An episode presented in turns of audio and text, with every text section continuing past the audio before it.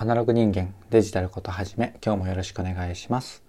はいどうもゆうとです。この番組は聞いてるだけでほんのちょっと IT リテラシーがアップしちゃう。そんなお得なお話を日々しているラジオになってます。たまたま聞いちゃった方もほんの少しだけでも聞いてくださると嬉しいです。はい。ということで今日は何の話をしようかなっていうと YouTube は毎分500時間の動画が1分間にインターネット上で起きていることをまとめというテーマでお話ししてみようかなと思います。今日はこれ、えっと、Yahoo ニュースで見つけた、うんと、Finder っていうウェブメディアなのかなの記事を、えっと、引用しながらそれをご紹介していって後半から僕の感想だったり適当なお話をしていくっていう流れにしてみようかなと思います。今日もあのながらでぜひなんとなく聞いてください。とはいえ、うん、お時間ある方は、うん、あのスマホ触れる方はあの説明欄にこのニュース自体のリンク貼っておきますのでそちらもご覧になっていただけると分かりやすいかなと思います。はい。ということで早速本題なんですが、えっと、これどういうニュースかというと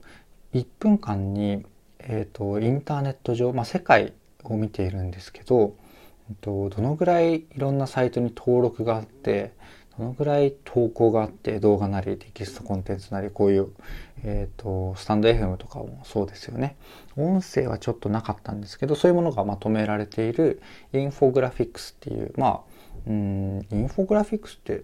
うん、まあ図表的なものですよね。まあそのえーと、言葉自体にはそんなに、えーと、深い意味はないと思うんですけどそれがまとめられてると,、えーと、YouTube、Facebook、Twitter、Instagram、Amazon、Netflix、Zoom、TikTok とかその他もろもろみたいなところが載っているんですがそこの今あの申し上げた主要っぽいところを、えー、と読み上げていくと YouTube っていうのは1分間に500時間分のアップロードがあるらしいんですよね。で、Facebook は新規投稿、ちょっと日本ではは廃れ気味ですけど、新規投稿が1分間に26万件、Twitter の新規ユーザー登録数は319人、インスタグラムの投稿数は34万7222件。で、インスタのストーリーズ、あ、これポストか。うん、34万7222件。アマゾンの出荷数は6659人。これすごいですね。出品数じゃなくて、1分間に出荷が6000商品以上されてる。もうすごい意味わかんない数字ですね。で、ネットフリックスのうん配信総時間。これどんな数字なのかよくわかんないんですけど、40万4444時間。えっ、ー、と、1分間に配信、あ、じゃあ見ている人がこの人数のこの人数というかネットフリックスをこの時間に1分間見てる人がいたら1分として、えー、40万4444時間なのかな？これもすごいですね。はい。で、ズームリモート会議参加人数は20万8333人。TikTok ダウンロード数は2704回。TikTok のダウンロード数が1分間2700回で、ツイッターの新規登録数が319人なんで、やっぱ、ツイッターはこう成熟しつつあるところなので、なんか、えっ、ー、と、TikTok の伸びっていうのが分かりやすい数字なのかな。ダウンロード、まあ、ニアリーイコール新規登録だとは思うので、うんこういう感じの数値が出てるんですけど、ま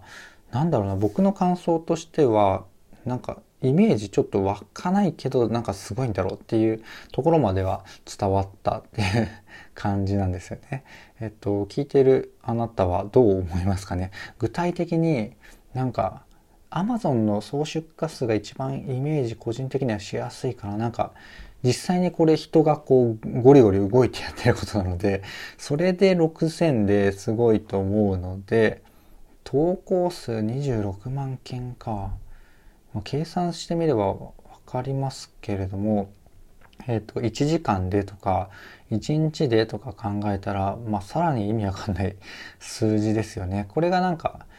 えっ、と、なんかイメージしやすい、なんか映画とかでありそうですけど、こう、同時に大スクリーンで細かい画面でめちゃめちゃ投稿されてる画面とか、えっ、と、イメージすればめちゃめちゃされてるなっていうイメージは湧くんですけど映画で画面画面上でそれ想像したところでなんだろうな100個とか数十個とかなのでこのなんか数万件とか1分間に2704回ダウンロードされる TikTok とかもう意味がわかんないですよね。まあでもそういう意味がわからないぐらいインターネット上にものまあ講義のものがどんどんどんどん増えていっているっていうのが現状でここでなんか感覚として、えーと、持ってほしいなって思うのがインターネット上ってまあ、なんとなく頭では分かっていると思うんですけど、えっと、本当に箱箱まあ何て言うんですかねリアルの箱で言うと容量無限大なんですよね理論上は。もちろんなんかこの、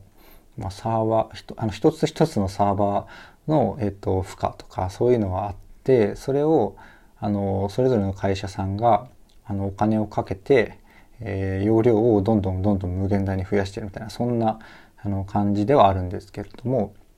なんだろうこう倉庫とか土地的なものみたいに上限が明らかに決まっているものではないんですよね。もちろん土地とかそういうものもこう上側 あの空中の方に広げれば結構こう無限大というか広げられるは広げられますけどまあそれでもイメージしやすいぐらいに上限があるじゃないですかリアルの世界って。でもインターネット上ってそんなことはなくってどんどんどんどん膨大に増えていってそれが、まあ、例えばもう20年前の情報とかもまだまだ残ってるんですよね。適切なアプローチでこうアクセスをすれば。あのなので、まあ、デジタルタトゥーとかも言ったりしますけどネットに残したものってこうずっと残り続ける。っていうのが魅力でもあり若干怖いところでもある。っていう性質特性があるのでなんだろうな。その辺はあの頭に止めておくと何かいいことがいつかあるかもしれない。っていう感じですかね。でもまあとりあえずはなんかこうなんかこれもっともっといい図にしたのが見たいですね、個人的には。なんだろうな。うん、なんか適切なのが出てきてないですけど、この動きこの今ニュースあの見てくださった方はわかると思うんですけど別に図自体はなんかこうすごい膨大な量だっていう印象があるような図ではなくて単純にインスタグラムなんとか、えー、YouTube なんとかってそれぞれ数字が書いてあるだけなんですよね。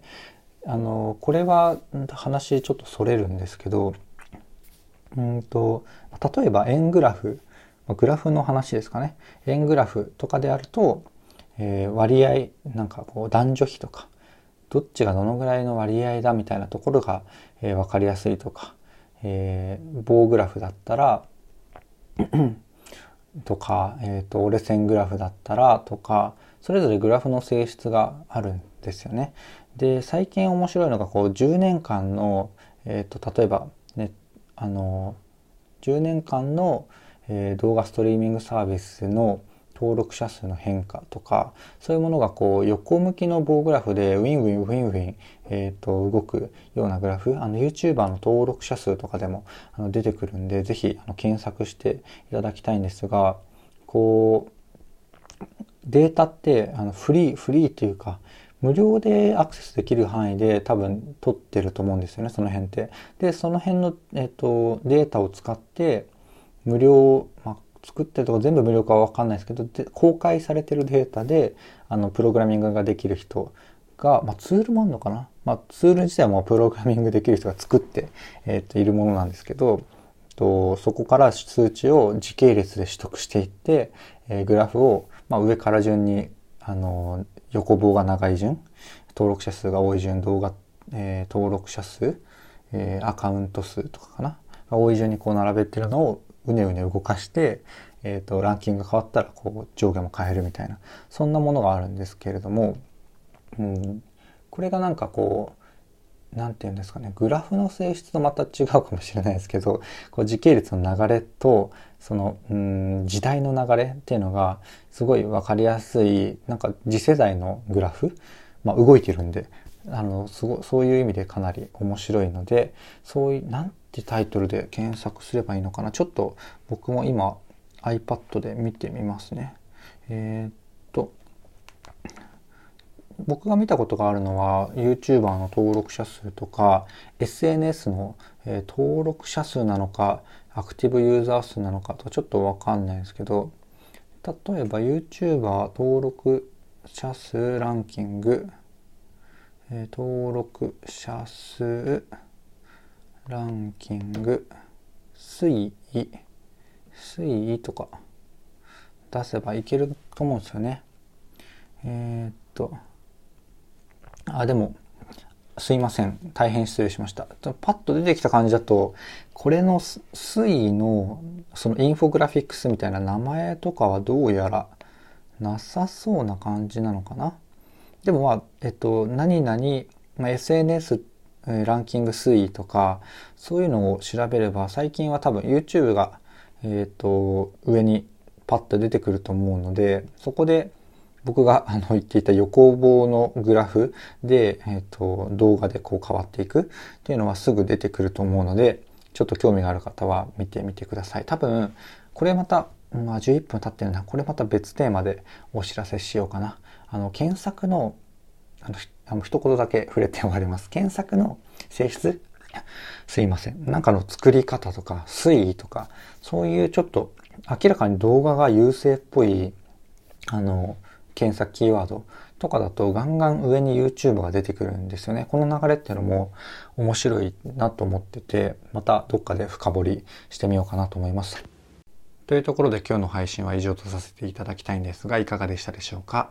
僕の番組では1個あの IT とか Web のテーマを持ちつつそれを主軸にあのいろんな話が行ったり来たりするようなそんな緩い番組ですね。そこからあの1秒でも役に立つ話が届けられたらいいなと思ってやっています。ちょっとでも良かったなと思ってくださった方いらっしゃいましたらいいねとかコメントとかフォローとか匿名でレターいただけると嬉しいです。ということで今日の話は以上とさせていただきます。最後までお聴きいただきありがとうございました。ではまた。